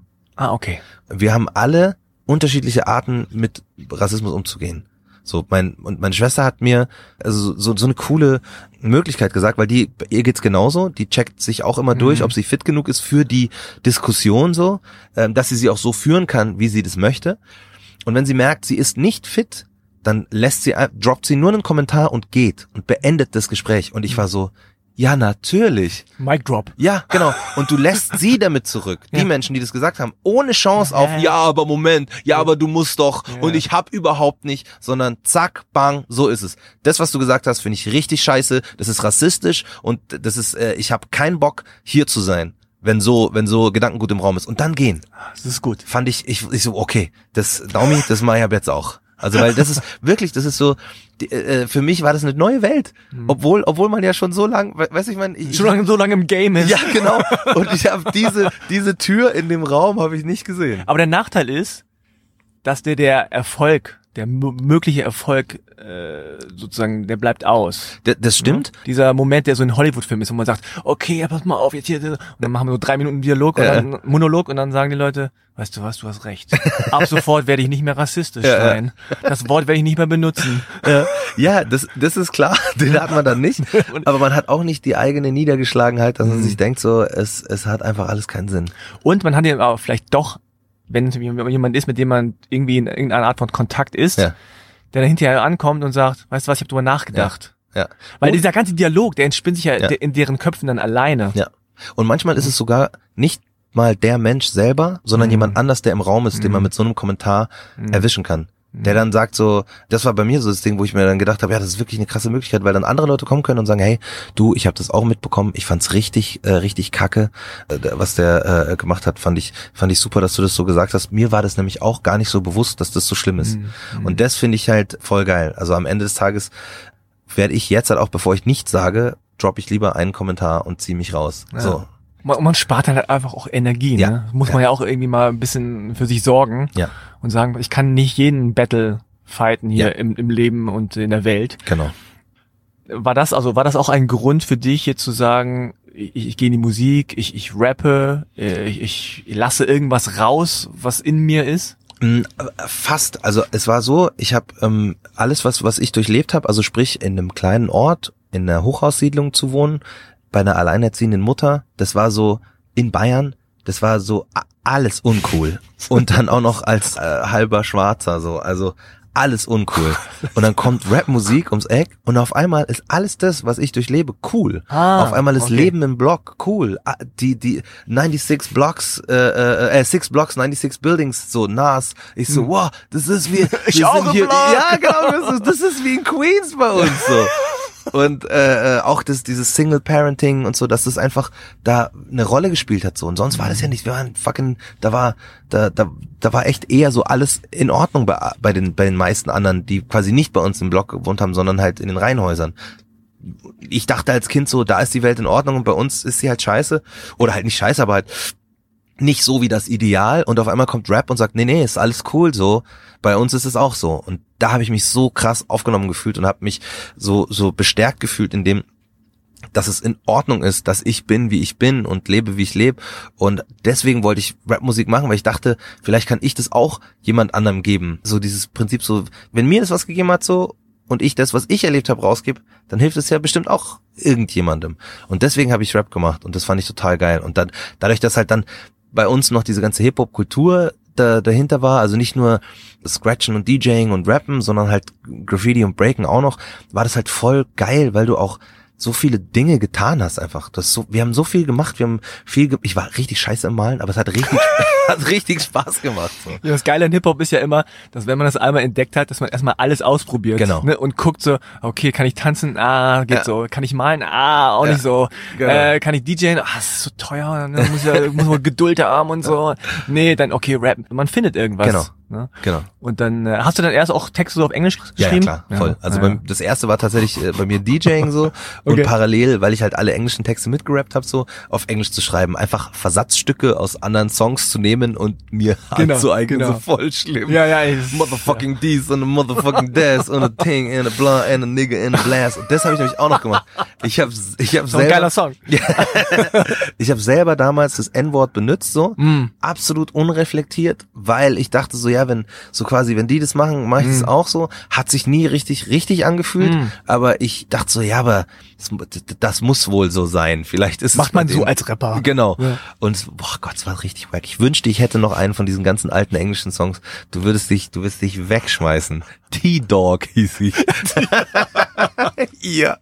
Richtig schlimm. Ja, ich meine, das ist tatsächlich, ich weiß nicht, ob es ein Phänomen der 90er äh, oder 2000er war, dass man wirklich auch niemand anders hatte. Ich meine, selbst ich ja, als, als, als koreanisch-deutscher äh, Typ habe mich total identifiziert mit den afroamerikanischen Rappern. Ne? Weil dieses so Underground und so Underdog und wir sind nicht, genau, Underdog, Ja. das meine ich. Wir sind hier und, und ähm, wir haben diese Wut in uns oder diesen Ärger und äh, wir lassen es aber kreativ raus und, und, und so ich weiß nicht, wie es bei dir, war, aber du siehst keine Anwälte, keine Ärzte, keine Apotheker oder äh, wie Leute, die so aussehen wie du und das machen. Ja. Ne? So Lehrer, Ja. asiatische Lehrer hatte ich nie. Ja. Ja. Und du denkst halt auch nicht, das könnte ich mal werden, weil du es halt nie siehst, ne? Absolut, absolut. Deswegen war es für mich so krass, wo ich das erste Mal in den USA war und Mhm. das alles gesehen habe. Auf einmal so äh, äh, Schwarze im Anzug, die dann eben sowas wie Banker oder Dinge. Ich auf den gezeigt, so, hä, hast du einen Anzug an? Ja. So voll, voll rassistisch sozusagen, ne? So, hä? ja, und, und das, das? das ist so krass, Ja. da ist mir das bewusst geworden, wie sehr meine eigene äh, Welt oder Blase korrumpiert ist von diesem rassistischen System so, Mhm. Ja. dass ich selber denke, wow, guck mal, der ist, wow, der, der Pilot ist schwarz. So, das war total krass, das zu sehen und auch in, in wir alles sein können so. Und, und nicht nur Basketball und, und, und Rap und äh, was weiß ich nicht. Ja. So, Pornos. ähm, ja, ey, das sind, Ja, die, das sind okay. die Sachen, auf die man äh, äh, reduziert wird, ganz schnell. Auch von, von, von Leuten, die im Porno. eigenen Umfeld sind, ja. Ja, alle Schwarzen haben Dickschwanz, richtig Dickschwanz. Das ist für mich Mhm. genauso ein rassistisches Vorurteil wie, wie äh, alles andere. Dass ich, ich, ich kann nicht für eine Mark Basketball spielen. Ja. Kann ich einfach nicht. Aber du wirst tausendmal gefragt. ey. Ey, ich habe Basketball gespielt Ja, im Verein. genau. Wenn wir aufgelaufen sind, haben die gegnerischen Mannschaften auf dem bayerischen Land gedacht, oh shit, die haben Schwarzen. Auwe, Auwe, die haben einen Schwarzen. Den müssen, da müssen wir aufpassen. Und dann haben die mich, dann haben die mich gedeckt und haben nach, nach zwei, drei Spielzügen schon gemerkt, so, okay, er kann nix. Okay, wurscht, das passt. So So. ein Täuschungsmanöver. Ja, spielen wir normale Defense. Ja, das war. Aber hast du auch Basketball angefangen, weil du dachtest, okay, du musst das jetzt einfach machen. Ja. Alle fragen dich so. Ja, ja. okay. Ich habe, ich habe, also ich habe nicht gedacht, ich muss das jetzt machen, sondern ich habe gedacht so, das ist irgendwie so, das passt so zu diesem ganzen Rap-Ding und dann war, gab's auch diese ganzen Filme mit Above the Rim und ich Mhm. Ja. war so, ja nee, genau, das, ich muss das jetzt machen, weil das ist halt mein Ding, so. Und dann habe ich halt gemerkt so, boah, shit, das ist halt nicht mein Ding. So, das, das taugt mir halt nicht. So, und das, äh, Ja, bei mir war es halt wirklich dieses Bruce Lee, Jackie Chan mäßige, ne, Okay. dann einmal Karate, Kung Fu. okay. Und dann dachtest du, okay, dann machst du es halt einfach mal, äh, um um es auszuprobieren. Und ich, das ist halt auch so, ich weiß nicht, wie es bei dir war, aber du willst auch gerne, dass es irgendwie Ja. zu dir passt. Ja. Ne? Ich würde auch heute noch gerne äh, der, der, der Jackie Chan-Typ sein, der Mhm. irgendwie so Drehungen macht und Drehkicks und so alles könnte, aber nicht, Ja. nichts macht. Ne? Ja, ja, ja. Also, ich, ich könnte, wenn ich wollte, Ja, aber genau. oh, ich mache nichts. Ja. So, aber es ist, ich mein Bein nicht hochgekriegt und äh, Mhm. anstrengend und Push-ups machen und so. Ja, ja. Aber ich hab, kann jetzt sagen, ich habe es gemacht. ja, okay, ja. Ne, so, Ja, ja, ja, ich hab's Same mal gemacht, auch. aber Kenn ich so mich jetzt- aus mit. Ja, ja, genau. Genau. Und das war aber irgendwie wichtig, ne? Und, aber es ist halt komisch, weil du gleichzeitig irgendeinem Klischee entsprechen möchtest. Ja.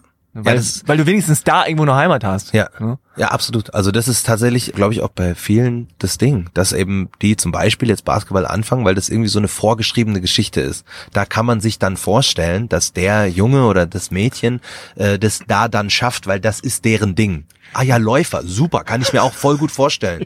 Ah ja, kenianische Vor, ja, super. Mach das auf jeden Fall, Michael. So. bei, bei mir ist es lustigerweise genau andersrum gewesen. Ich habe dann äh, ähm, äh, mit Kampfsport angefangen und habe mich da dann total äh, verliebt. So, das war dann irgendwie mein Ding. Das hat sich dann durch die unterschiedlichsten Stile durchgezogen so ähm, und jetzt bin ich beim äh, Luther Livre und äh, Brazilian Jiu-Jitsu Okay. hängen geblieben. Also das wird mich bis mein Bis ich nicht mehr bin, wird es mich begleiten. Nur noch mal so Hip-Hop-mäßig. Das war, als Wu-Tang rauskam, Mhm. das war für mich total crazy, dass äh, Wu-Tang quasi plötzlich so Kung-Fu-Referenzen Ja. hat und so diese asiatische Kultur so hochhält.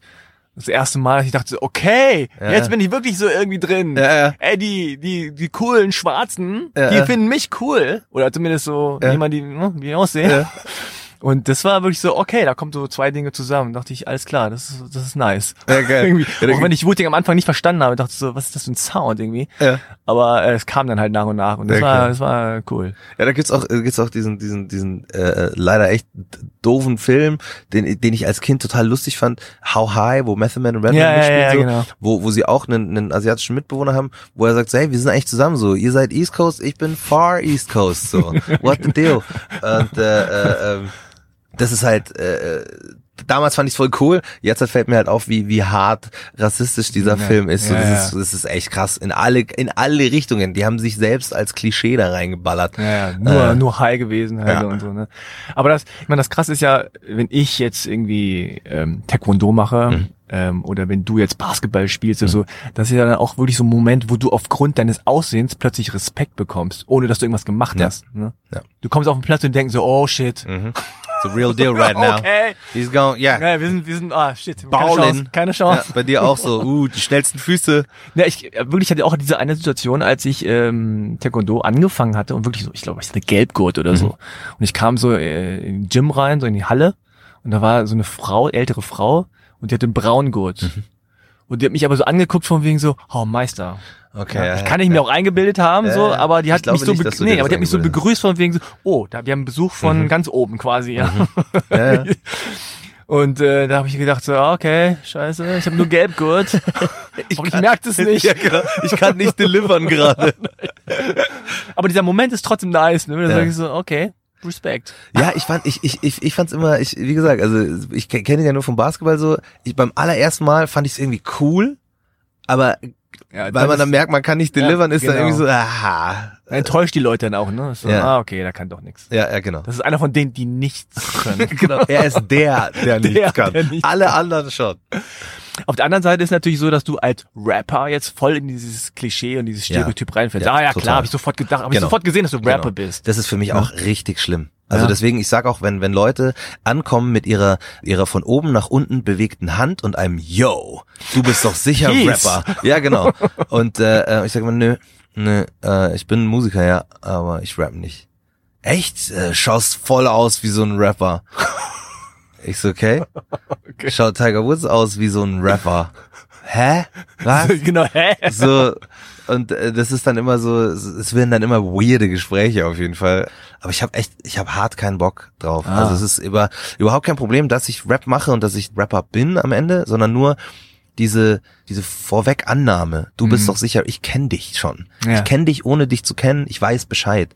Keiner von denen würde sagen du bist doch sicher Akademiker. Du bist doch sicher Pädagoge. Du bist doch sicher keine Ahnung Kampfsportler. So das Nee, du bist sicher Rapper.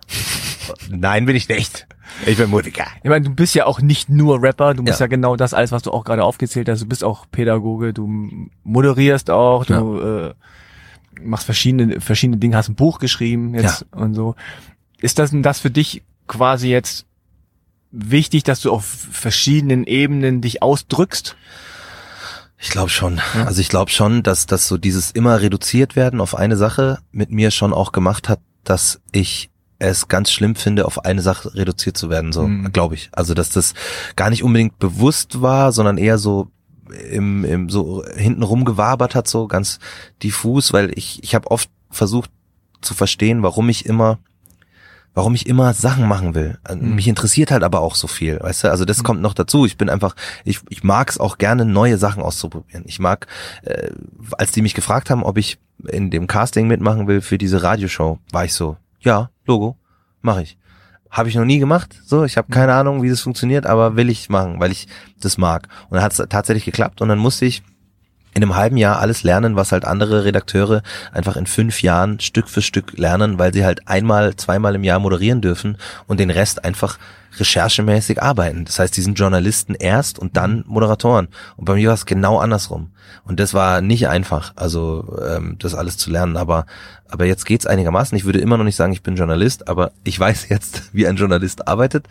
Und ich glaube schon, dass das so ein bisschen so so ist, so hey, ich möchte ich möchte mehrere Facetten haben und somit irgendwie der Welt die Möglichkeit geben, mehrere Facetten zu sehen halt von mir. Dass es schon so ein bisschen getrieben ist von diesem reduziere mich nicht. Genau, so. ich bin mehr als nur ein Afrikaner oder so weiter. Ja, nee, gar nicht, gar nicht nur Afrikaner, sondern ich Ja. bin mehr als nur meine Hautfarbe. So. Mhm. Also ich glaube, das haben auch äh, viele Leute, die, die, die was haben, auf das sie reduziert werden. Sei es jetzt bei uns das Äußere, sei es jetzt bei, bei, bei manchen, die vielleicht eine, eine Behinderung haben, die auch oft darauf reduziert werden. Mhm. So, wo es heißt, oh, ist schlimm, gell, im Rollstuhl, du kannst gar nicht laufen, voll schlimm. Mhm. Wo, wo der auch sagt, so, Alter, ich sitze ja auch nicht den ganzen Tag rum und denk, goh, ist das, weißt du, das ist, er Ja. ist nicht diese eine Situation nur oder sie und oder weißt du, das ich glaube, ich glaube, dass das äh, bei vielen Leuten so ist, dass die dann gerne mehr machen, einfach um so um sich selber dann auch so zu sehen, um dann zu sehen, ja, stimmt, es ist wirklich so, ich bin wirklich nicht nur das, ich sehe es vor mir. Da ist das, was ich gemacht habe, da ist das, was ich gemacht habe. Ich bin wirklich Boah, das klingt schon so ein bisschen verzweifelt, aber es ist was soll ich kann es nicht anders sagen. Ich bin wirklich mehr als das, auf was ihr mich reduzieren wollt. So, Ja. das ist ähm, genau. Ja. Ich meine, jetzt hast du Kampfsport ähm, angesprochen und Kampfsport ist ja auch wieder so ein Klischee, da denken Leute immer, ah, diese hier schweren Jungs, die irgendwo draufhauen Ja. und sich gegenseitig irgendwie die Nase eindetschen. Ja. Aber Kampfsport hat ja auch eine spirituelle Ader. Ja, ne? Hat auch wirklich dieses so, der Weg heißt es ja Mhm. immer dann.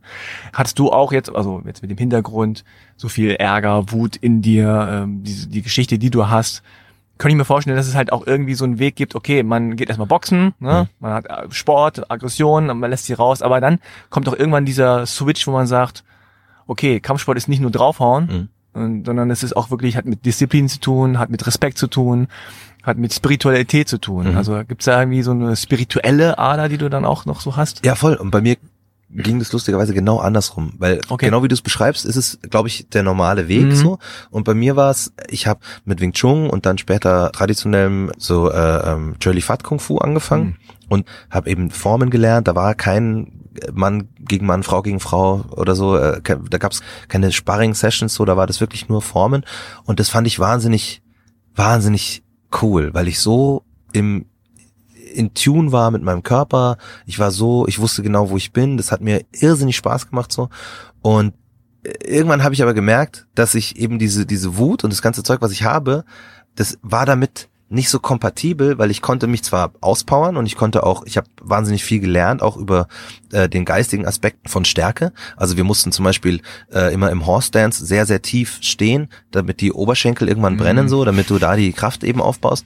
Und die, ich habe da gelernt, was es ausmacht, dass ich, dass ich atme und mich nicht auf einen Schmerz konzentriere. Das bedeutet nicht, dass er weg ist, sondern es bedeutet nur, dass ich nicht der Schmerz bin und der Schmerz nicht das, das, das absolute, äh, äh, der absolute Fokus in meinem Geist ist so. Und das war alles sehr eben spirituell, sehr, sehr weise, was, was da uns beigebracht worden ist. Und dann habe ich äh, gemerkt, dass ich, dass ich aber immer noch wenn ich sauer werde, richtig krass ausflippe. So, dann habe ich gesagt, ja, ich glaube, ich bin geistig noch nicht ready für dieses dieses Shaolin Kung Fu Ding so und habe dann, ja gut, das hat auch mein Kumpel von mir gesagt hat, ja, was macht der Kung Fu? Was macht der Kung Fu, wenn der Knochen knackt und das Blut spritzt? Und ich so, ähm, ich weiß es nicht. so. Was macht der Kung Fu? Und dann habe ich, dann habe ich tatsächlich, weil ich mir dachte, ja gut, vielleicht, vielleicht hilft es besser, habe ich dann mit äh, Thai-Boxen angefangen. Ich dachte so, das ist jetzt, das ist jetzt härter und das ist, da geht's ein bisschen weniger um um die die innere Reifung, sondern mehr um wirklich mal was zu machen so. Mhm. Und das habe ich äh, gemacht in einem Gym und bin dann äh, in so, ein, so ein, eine ganz kleine Thai-Box-Gruppe gegangen, die in einem buddhistischen Tempel trainiert hat in München. Ge ge geführt von einem, auch von einer halben Kartoffel, von einem Ja. halben Thai, halb Deutsch, der auch aus Markt Schwaben war, ähm, den ich auch kannte.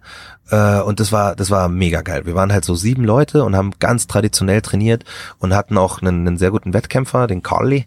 Und dann, ich hatte ja schon drei Jahre äh, Thai-Boxen gemacht und dachte auch so, ich bin jetzt voll, ich, ich bin's halt voll so.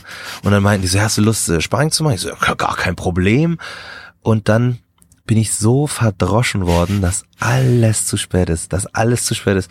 Und da habe ich zum ersten Mal habe ich erkannt, was das bedeutet, sich zu überschätzen so.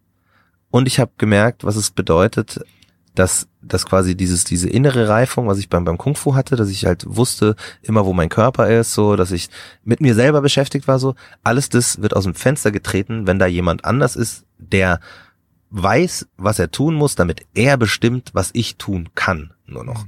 Das hat mir tatsächlich krass geholfen, weil die Leute ganz lieb waren, so. Das war kein Gym, wo es darum ging, andere zu verprügeln, überhaupt nicht. Es war eher so, es war eher mein Fehler, dass ich dachte, ich bin schon so weit, dass ich da mithalten kann. Und da habe ich unglaublich viel gelernt dann über die Jahre. Und ähm, dann bin ich aber hängen geblieben beim Jiu-Jitsu, weil, also be beim Boxen ist jeder Fehler, tut relativ schnell weh. Gerade beim Muay Thai, so, wenn du zu langsam bist, hast du ein Schienbein am Kopf, so. Das tut oder weh, ja. am, am Muskelansatz am Oberschenkel.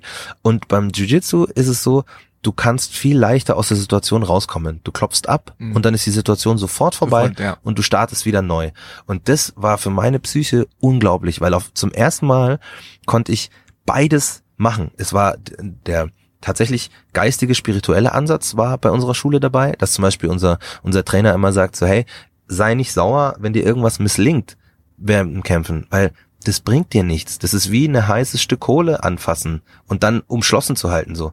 Drop den Shit, weil Mhm. in dem Moment, wo du dich aufregst, das ist das, wo du halt sperrst und dann Mhm. kann der andere noch weitermachen und noch weitermachen.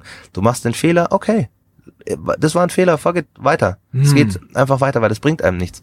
Und das fand ich, das fand ich so cool, dass da die, diese spirituelle und geistige Ebene war, gleichzeitig aber auch diese absolute 100% volle Power. Wenn du unten drin bist in einer, in einer schlechten Situation, es ist jemand mit 140 Kilo auf dir drauf und macht so Druck, dass du Platzangst kriegst und du musst alles, was du hast, benutzen, um da rauszukommen.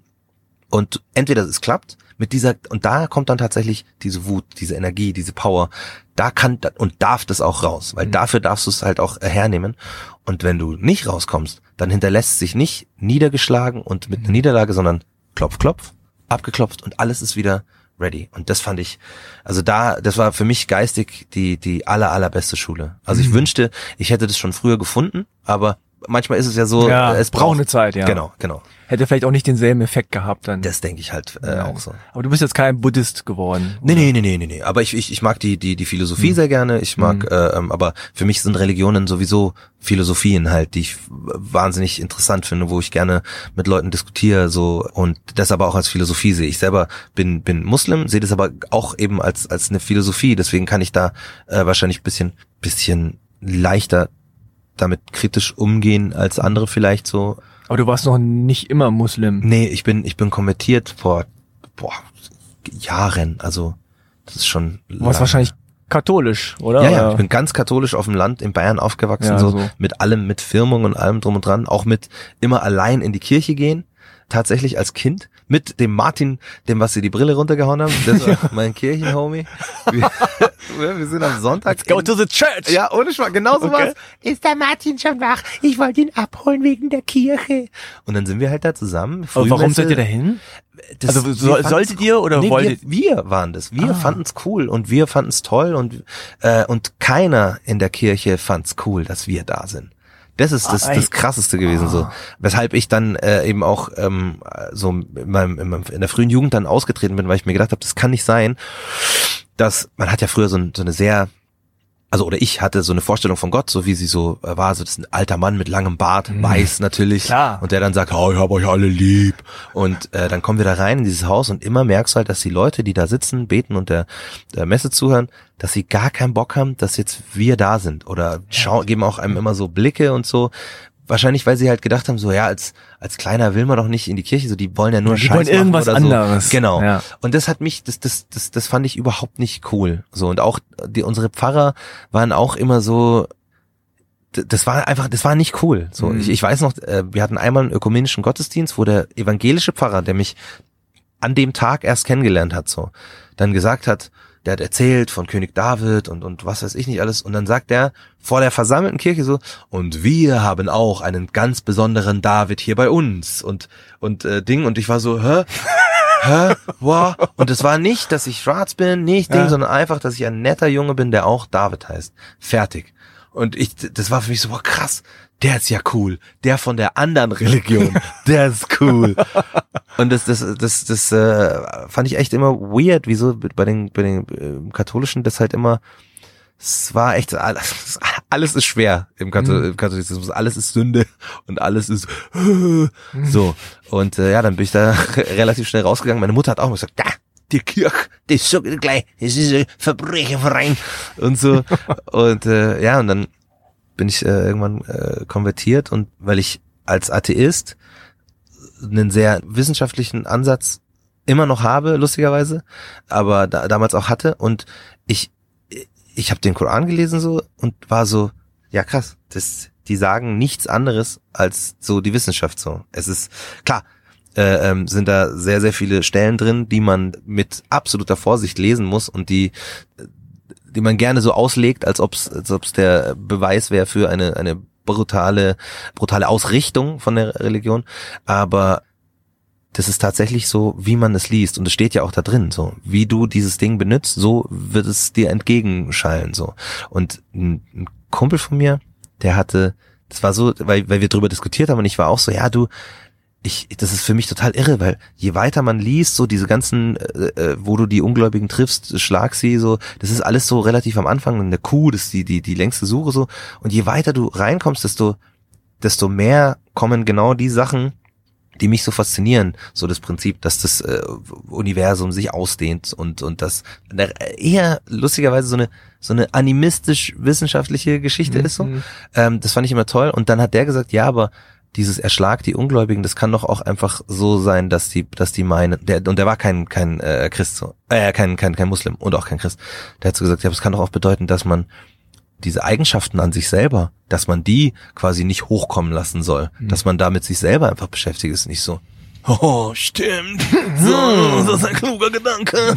Und äh, so, ich, ich glaube, das ist so, das, das ist so das Ding, dass man da ehrlich zu sich sein muss, äh, was, was man da, was man da rauszieht. Und wenn ich jetzt sagen würde, so, das ist die einzig wahre Botschaft, dann nehme ich, ich persönlich, ganz vielen also das kann ich nicht sagen, so, sondern ich kann sagen, es ist eine Philosophie, die mir entspricht und die ich in der Art und Weise, wie ich sie lese, äh, ich auch wiederum entsprechen kann und das auch äh, gerne tu. Und das, äh, das finde ich halt äh, lustig, dass ich nicht, ich bin nicht konvertiert, als ich äh, Malcolm X seine Biografie gelesen Ja, habe, okay. obwohl, obwohl das auch so war. Ich so, Nation of Islam. ja, genau, genau. So, so war ich, so, ja. Und da war ich ja kurze Zeit auch so, meine Mutter ist ein weißer Teufel. Und so. Oh, shit. Ja, ist, okay. Ist, ist wirklich echt so. Also, weil ich, ich wusste nicht, wie ich umgehen soll damit so. Mich hat dieses Buch so krass berührt, Ah. dass ich auf einmal ein Problem hatte mit meiner weißen Hälfte in mir drin.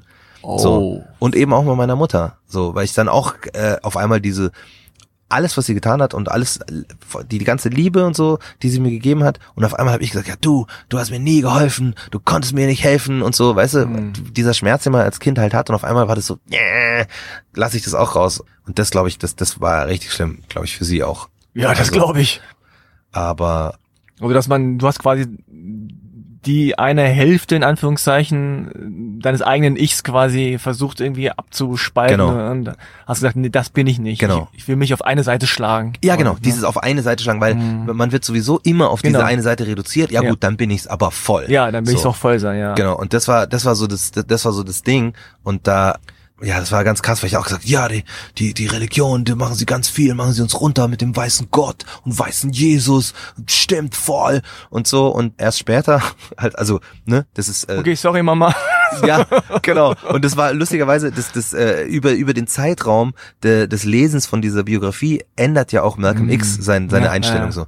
Und genauso war es bei mir auch. Ich habe quasi dieselbe Transition durchgemacht so. Und am Ende, Mama, Entschuldigung, wir, wir sind alle lieb und so. Äh, ähm, als er dann eben so den echten Islam kennenlernt und dann sagt, ja, okay, wir sind alle Brüder, Schwestern und so. Das vergisst man aber bei Malcolm X äh, sehr oft. Ja, viele, weil die diese- sehen ihn Ende, nur, ja. genau, die Mhm. sehen ihn als den militanten Genau. Führer. Wir haben Martin Luther. King, genau, und dann auf der anderen Seite ist der Militante, Ja. der Böse. weil es dann, Ja. sag ich, äh, äh, ähm, leichter zu verschmerzen ist, dass Mhm. man sich eher an Martin Luther King zurückerinnert und Malcolm X so ein Ding bleibt, das dann eher bei den Schwarzen ist, weil wenn du Weißen sagst, es ist ein radikaler Schwarzenführer, dann sind die schon so, ach so, der mag uns gar nicht, ja, den, da mag ich nix lesen, so, Mhm. Ja, weißt du? ja, ja. Und äh, Ja, ähm, ja. ich glaube schon, dass Leute damals, ich weiß ja, man weiß ja nicht, von wem er erschossen wurde so, aber ganz ehrlich, wenn ich äh, Geheimdienstmitarbeiter wäre und ich sehe, da ist ein radikaler Dude, der es schafft, die Leute so sehr hinter sich zu versammeln,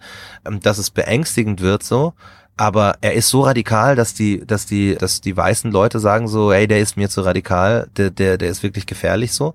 Und auf einmal macht er einen Switch und er wird eingeladen in, in, in, in, in große Shows und, und, und äh, auf einmal sagt, geht er mit sich selbst ins Gericht und sagt, ja, das war, das war, Dann wird er äh, gefährlich. Genau. Und Mhm. da bin ich so, Mhm. wo ich mir denke, so, es würde mich nicht wundern, wenn da irgendwann äh, das auftaucht, dass das, äh, ähm, Hm. äh, dass da jemand anders was äh, Hände im Spiel hatte. So. Jetzt habe ich das Gefühl von dem, was du so erzählt hast, dass es äh, sehr oft in deinem Leben bestimmte Situationen, bestimmte Punkte gab, wo du jetzt im Nachhinein denkst, okay, das hätte auch in eine komplett andere Richtung gehen können. Ja. Also, keine Ahnung, ob es Kriminalität ist oder ob es Drogen sind oder ob es einfach nur ausrasten und irgendeinen Scheiß bauen ist, Ja. ne? Was du wahrscheinlich auch alles so ein bisschen gemacht hast, aber denkst du dir im Nachhinein so, okay, das ist gut gegangen, weil ich Glück hatte oder gab es immer so, wie soll man sagen, so, so Momente wie das in der Kirche oder wie das in der Schule, wo du sagst, okay, es gibt da noch die andere, die gute Mhm. Seite, die mich dann irgendwie noch so am Leben hält, in Anführungszeichen. Also da muss ich, äh, also ich, ich glaube tatsächlich, vieles wäre anders geworden, wenn meine Mom anders gewesen wäre. Hm. Also ganz ehrlich, so sehr sie das nicht verhindern konnte, dass mich das schmerzt, dass mich Leute halt nicht mögen oder hassen oder äh, beleidigen aufgrund meiner Hautfarbe so, so sehr hat sie mir einfach so viel Power und Kraft gegeben und auch äh, Rückhalt, dass vieles einfach nicht passiert ist deswegen. Also auch gerade Kriminalität, Drogen oder äh, ähm, Gewalt, weil ich jemanden zu Hause hatte, der wirklich mit mir gesprochen hat, immer auf, auf Augenhöhe so. Also ich, ich konnte alles und musste auch alles verargumentieren, so als Pädagogenkind. So. Meine Mutter hat immer gesagt, du kannst alles haben, was du willst, wenn du mir sagen kannst, warum. So. Und du darfst alles machen, was du willst, wenn du mir sagen kannst, warum.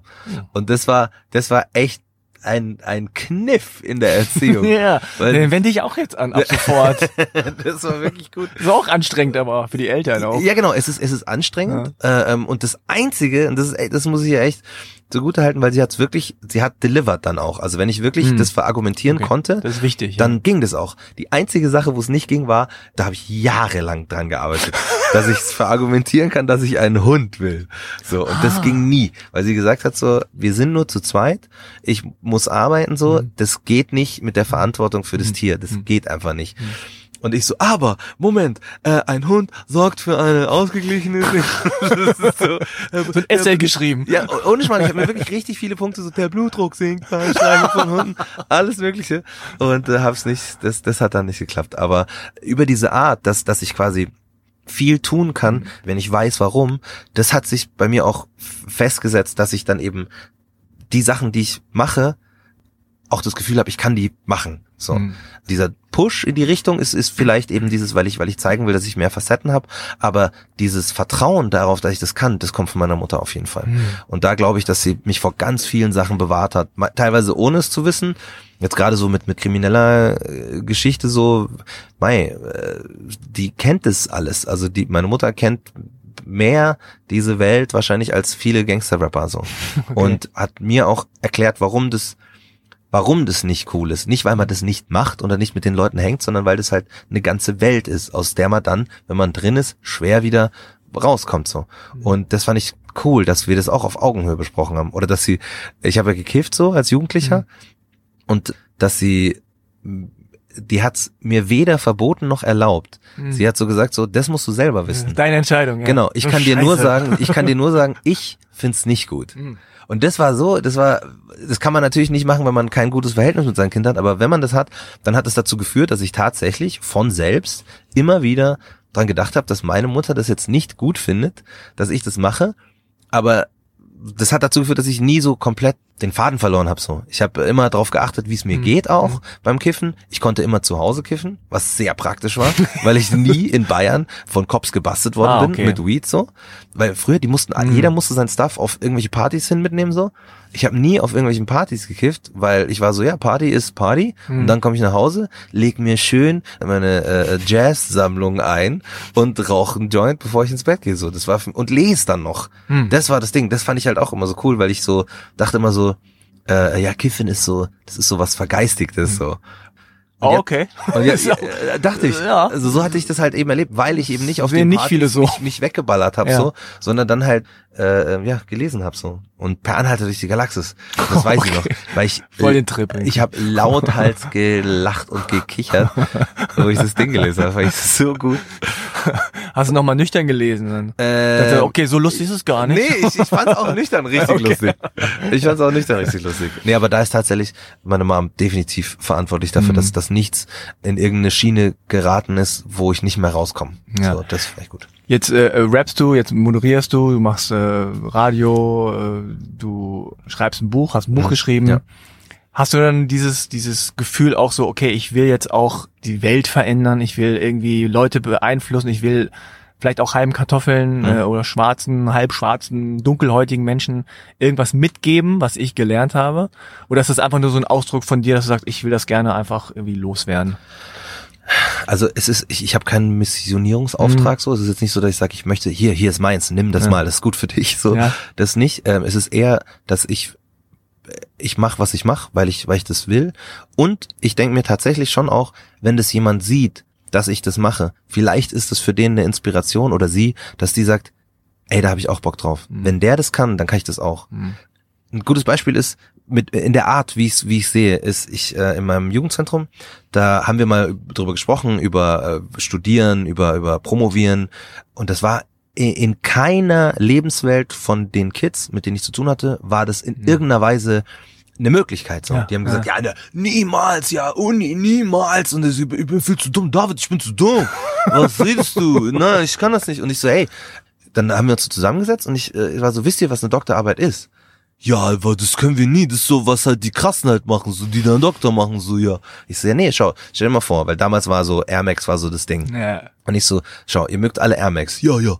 Äh, ähm, stell dir mal vor, du wüsstest alles über den Air Max so. Du, du, du setzt dich hin und suchst dir alles zusammen, wo die Ideen herkommen. Von dem Designer suchst du dir alles und dann findest du was raus, wo du sagst so, hey, ich habe jetzt alles, was es über den Air Max geschrieben gibt, habe ich gelesen, ich weiß genau Bescheid. Aber eine Sache, die ich mir denke bei dem Schuh, die könnte man verbessern, dass er noch fresher ist und die habe ich nirgendwo gefunden. Und du würdest dich hinsetzen und als erstes sagen, okay, Leute, schaut mal her, du schreibst es zusammen, das ist das, was es bisher gibt und dann sagst du, und das habe ich rausgefunden, diese besondere Sache. Und dann schreibst du einen Teil, warum diese Sache so besonders ist und den, den äh, Schuh fresher machst. Und am Ende erklärst du, dass es wichtig ist, in diese Richtung sich äh, weiterzuentwickeln und dahin zu forschen, damit man vielleicht noch mehr findet, was den Schuh fresher macht. Und dann waren alle so, ja, aber das ist ja voll geil. und ich so, ja, aber das ist eine, eine wissenschaftliche Arbeit so. Das ist eine Doktorarbeit. Und dann war, das weiß ich noch, der Harry war so, ja, das kann ich auch. weißt du, aber das war für mich so, jemandem das Gefühl zu geben, so, das kann ich auch, bloß weil, weil man, weil man ganz viel weggenommen hat von diesem Schein, den das, Mhm. den das vielleicht hat, so, das finde ich großartig. Und wenn man sich denkt, boah, ich könnte ja nie ein Buch schreiben und so, und dann komme ich und sage, hallo, ich habe ein Sachbuch geschrieben äh, und ich bin deswegen nicht jetzt ein, ein super, auf einmal ein, ein super seriöser Intellektueller genau, der nur Überflieger. noch, genau, Ja, der ja. jetzt nur noch sagt so, wissen Sie, ähm, vieles in meiner Biografie hat mich dazu gezwungen, dieses Werk zu vollenden. So, weißt du? So, nee, ich, ich bin so, wie ich bin und wenn das die dann mitkriegen, vielleicht sagt dann auch jemand so, hey, boah, ich, ich, ich möchte es auch Mhm. machen, so. Ja, das ist total äh, wichtig. Also ich kann mich auch dran erinnern, dass ich glaube ich im Grunde bis zum bis kurz vom Abitur gar nicht gesa gesagt habe, ich studiere. Mhm. Das war überhaupt gar nicht so in meinem Horizont, gar nicht im Fokus. erst als es darum ging, so, okay, was machst du danach? War so, Mhm. okay, ich mache erstmal Zivildienst. Mhm. Ja, okay, ich könnte jetzt studieren quasi mit Abi, ne? Ja, kann ich machen, ja. Ja. Mhm.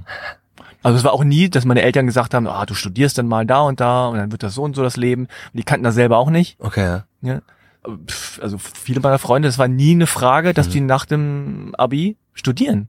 Okay, ja. Ne, Es war nie, es wurde nie in Frage gestellt.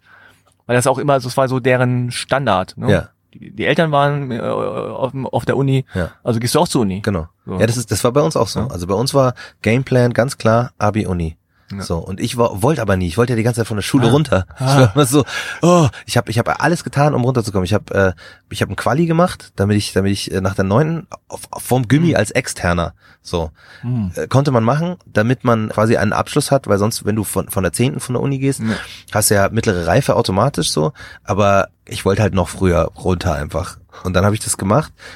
Mama so, na, du bleibst, das, du bleibst auf der Schule. Das, das ist, klar bleibst du auf der Schule. So, Nein, morgen nicht mehr, nee, morgen nicht mehr. Und dann nach der zehnten habe ich es noch mal probiert so. Ich mag, ich mag abgehen, habe ich damals gesagt, auf die, auf die, auf die FOS. Das, also die Fachoberschule. Hm. So, also wollte nicht mehr Gymnasium zu Ende machen, sondern wollte wechseln. Nach der zehnten. Dann hat sie gesagt, weißt du ja, auf welche FOS magst du geh? Und ich so, ja, auf die technische FOS. Da ist nämlich alles mehr gleich so mit Arbeiten und technisch und so. Ja, geh dahin. Schaust dir an. Und dann war ich da und da war gleich so im, im Eingangsbereich so ein großer Motor aufgebaut und ich war so, oh oh. Oh shit. das ist real. Ja, genau, ist, ist real.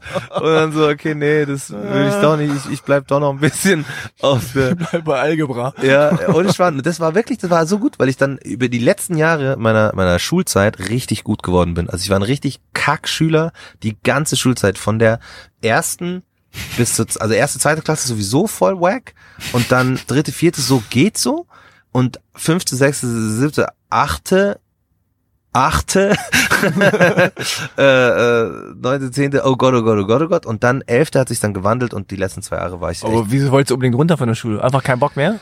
Ich, du ich, was hatte anderes kein, machen? ich hatte kein, alle meine Kumpels waren auf der Hauptschule, so. Ach so. Weißt du, die, wir sind eben, also alle Jungs aus dem, aus der, aus der Hochhaussiedlung sind, da war das eben auch keine Mm. Frage. Alle gehen auf die Mm. Hauptschule. Ich so, Mama, ich will auch auf die Hauptschule. Na, na, du gehst Ein hehres. Ziel. So. Und da wollte ich halt dann immer hin und dann habe ich irgendwann natürlich schon auch auf dem, auf dem, auf dem Gimmi paar Freunde gefunden, so. Aber ich war trotzdem, ich, ich, ich hatte einfach, ich hatte keinen Bock. Ich hatte wirklich Hm. keinen Bock. Schule war für mich immer einfach wahrscheinlich, weil ich es in den ersten zwei Jahren halt so als was richtig Negatives erlebt habe. So, das ist nie, nie so ganz weggegangen. Erst, erst dann wirklich so in der Uni ist es wirklich weggegangen. Und ich glaube, deswegen wollte ich auch immer runter, weil ich vielleicht auch immer gedacht habe, oh, das kommt jetzt gleich, gleich geht's wieder los, gleich äh, äh, sagt wieder irgendjemand irgendwas oder macht irgendwas oder ich hatte nie richtig, ich hatte keinen Spaß in der Schule so. Erst dann eben die letzten Jahre. Das war dann echt geil. So, es war richtig, richtig geil. Ja, aber dann ist es auch so quasi deine Entscheidung, ne? Und zu sagen, okay, ich mache jetzt. Ja. Ich will das jetzt, ich mache das Genau. jetzt und dann mache ich es aber auch richtig. Genau, genau Ja. so war's. Und Ja. das finde ich halt schon cool, auch zu sehen, dann so, äh, ähm, auch wieder meine Mom, ne, die sagt, ja, okay, schau dir das an, geh da hin. Ja, clever. Äh, okay, ähm, äh, mach ich doch nicht. So. Ja, manchmal ist es als, als Vater oder als Mutter am besten, wenn man sagt, okay, äh, guck sie an. Heute Morgen, zum Beispiel ein Beispiel aus meinem Leben, äh, mein, mein dreijähriger, fast vierjähriger Sohn sagt, er will ohne Schneeanzug rausgehen. Ist, also er will nur mit seiner normalen Leggings da rausgehen. So, ja, ich will aber, ich will aber. Ne? Ich wusste, wenn man dann, dann sagt nein, Mhm, dann, dann sagt er doch, nein, doch, ja, nein, ja, doch, ja. okay. Ich sag, ja, geh auf den Balkon. Ne? Guck, wie, wie, wie, wie kalt es Ja. draußen ist oder wie warm. so rausgesteppt so. Dann sah man ihn so, hm, hm. Und dann kam er rein, ist doch ganz schön kalt. ja, okay. Ist alles klar. Bester Move. ja. Bester dann Move. ist, ist auch für ihn besser, ne? Ja. weil er sich selbst zu entschlossen hat. Ich will jetzt Ja. meine Hose anziehen, weil Ja. es doch kalt Ja, ist. voll. So. Und auch eben zu merken, so, hey, ich habe wie sagt man, auf Augenhöhe Konversation Mhm. mit meinem Vater, so, und wir haben beide beschlossen, dass es besser ist mit. So, das finde ich cool. Ja. Was steht bei dir noch an jetzt so in der nächsten äh, Gegenwart Zukunft? Ähm, also wir werden jetzt auf jeden Fall schauen, das Buch, das ich geschrieben habe, äh, ein Neger darf nicht neben mir sitzen, ein bisschen zu promoten, ein bisschen äh, zu lesen auch in unterschiedlichen Städten und Orten so. Das ist super interessant, weil ich das ja auch so noch nicht gemacht habe einfach. Also es ist ganz neu, weil sonst, ich kenne das sehr gut zu performen auf einer Bühne mit Beats und mit, mit Stuff und so, aber zu sitzen mit nur Buch und- ja, und lesen, ne? ja genau Äh, und eben nicht als der se- seriöse sie verstehen, sondern halt als der, der ich bin. Da bin ich auf jeden Fall richtig gespannt. Und parallel gibt's äh, wird es unglaublich viel neue Musik geben. Ich habe ja gerade erst das, das Album quasi fast äh, fast gerade erst rausgebracht so über die Natur der Dinge heißt es für die Leute, die es noch nicht haben. Ja, ja. Sehr fein, sich reinzuziehen. Und ich mache gerade mit den Tribes of Jizu neue Musik. Das Hm. ist eine Münchner Band. Da passieren auch ganz tolle Sachen. Also da mir wird's nicht langweilig. Wird es noch eine Freestyle-Tour geben? Mit David P., Äh, ja, Sammy? ja, wir haben ja zwei, Mhm. zwei Touren haben wir schon gemacht und Ja. es gibt aber noch ein paar Dates, die wir nachholen müssen und aktuell, aktuell sieht es so aus, dass die im Oktober nachgeholt werden. Ah, Und nice. das wird, das wird richtig famos. Also, David P. eigentlich wieder jetzt so komplett am Start, der ist doch eigentlich Arzt. der ist, ja, ja, der ist, der ist sogar schon recht lang Arzt. ja, ja, also er genau. ist, er war ähm, lange weg quasi von der Hip-Hop. Äh, Nee, nee, der war immer aktiv. Also der hat tatsächlich, Aber, ja. äh, der hat nur ähm, die, die haben also Main Concept. Genau, die haben nicht genau. so viel Ja, ja. released. Ja, ja, genau. Äh, die haben als Main Concept nicht so viel released, sind aber äh, doch recht viel aufgetreten. Und ähm, das, das Coole ist, äh, David ist auch mein Hausarzt. Ja, okay. Shoutout an David. Da, da, da, na.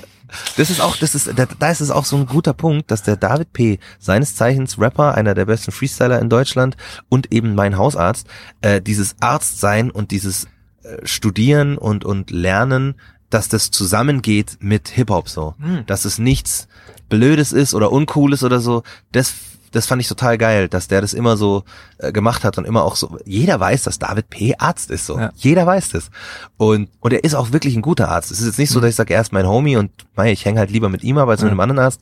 Er ist auch wirklich ein fucking guter Arzt. Auch eine halbe Kartoffel. hm? Ja, äh, definitiv, ja, Ja. exakt. Und da, da reden wir natürlich auch oft drüber, weil er in seiner Praxis auch alles hat. Also viele, viele Serben, die halt äh, da sind und äh, mit denen er dann auch spricht, Leute, die selbst Flüchtlinge waren äh, damals, als der, der Jugoslawienkrieg war und dann sagen so, ja, wir können ja diese Flüchtlinge, wir müssen ja, ne? Und dann hat er Diskussionen mit denen so, äh, ähm, das ist echt äh, cool. Wäre ein super interessantes Gespräch mit dem auch mal. Ja, den, ich habe den sogar mal angeschrieben, also irgendwie. Also zumindest äh, seine Praxis, ich glaube, das ist Okay. dann irgendwann versickt im okay, ich kann ihn, ich kann ihn nochmal fragen. Ja, gerne, also unbedingt. Äh, Steht auch auf meiner Liste, genau wie Sammy Deluxe auch. Also die eigentlich im Grunde alle Okay, Hip-Hopper, ne? dann kommst du einfach bei der Freestyle-Tour vorbei. Genau, ja.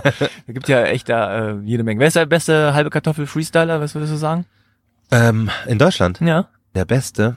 Ähm, Musst du aufpassen, ne? Ja, also es ist, es ist echt, äh, ähm, Oder Top 3 oder so. also to Top 3 ist äh, definitiv Sam. Hm. Ja, äh, lass mich kurz überlegen, dass ich jetzt keinen Müll rede. Ah, Die freestylen alle nicht. Also we- we- wenn ich, wenn ich, äh, ähm, ich muss die rausnehmen, die nicht öffentlich freestylen, so. Mhm. Ähm, Es gibt doch Leute, die nicht öffentlich freestylen, aber sozusagen äh, Also Backstage Rap- richtig rappen. alles zerstören. Okay. Alles zerstören. Alles Ah, zerstören. Du denkst dir so, boah, krass, mach das draußen und die sagen, nö. Ja, Okay. Ja, gibt's, gibt's. Leute, die, die, die im Backstage-Raum tanzen und sagen, ich habe euch alle gefegt. ich habe euch alle gefegt. Ja. Das ist, und Aber sie haben recht, sie haben recht in dem Kannst du auch Moment. sagen, wer? Nee, Also, nee, das Ja, verrate ich nicht. okay. Aber also äh, ich würde tatsächlich sagen, auf die äh, unterschiedliche Art, die wir sind, ich würde eine Top 5 machen. Ich würde sagen, äh, Sammy Deluxe. Ich würde tatsächlich, es ist, es ist vielleicht echt infam, aber ich würde mich auf Platz 2 nennen so. Okay. David auf auf drei, Damian Davis auf vier Hm. und ich glaube so, ich würde Chefcat und Amewu auf, Ja, auf hab der ich auch fünf, gedacht, äh, ja. ähm, platzieren Mhm. so.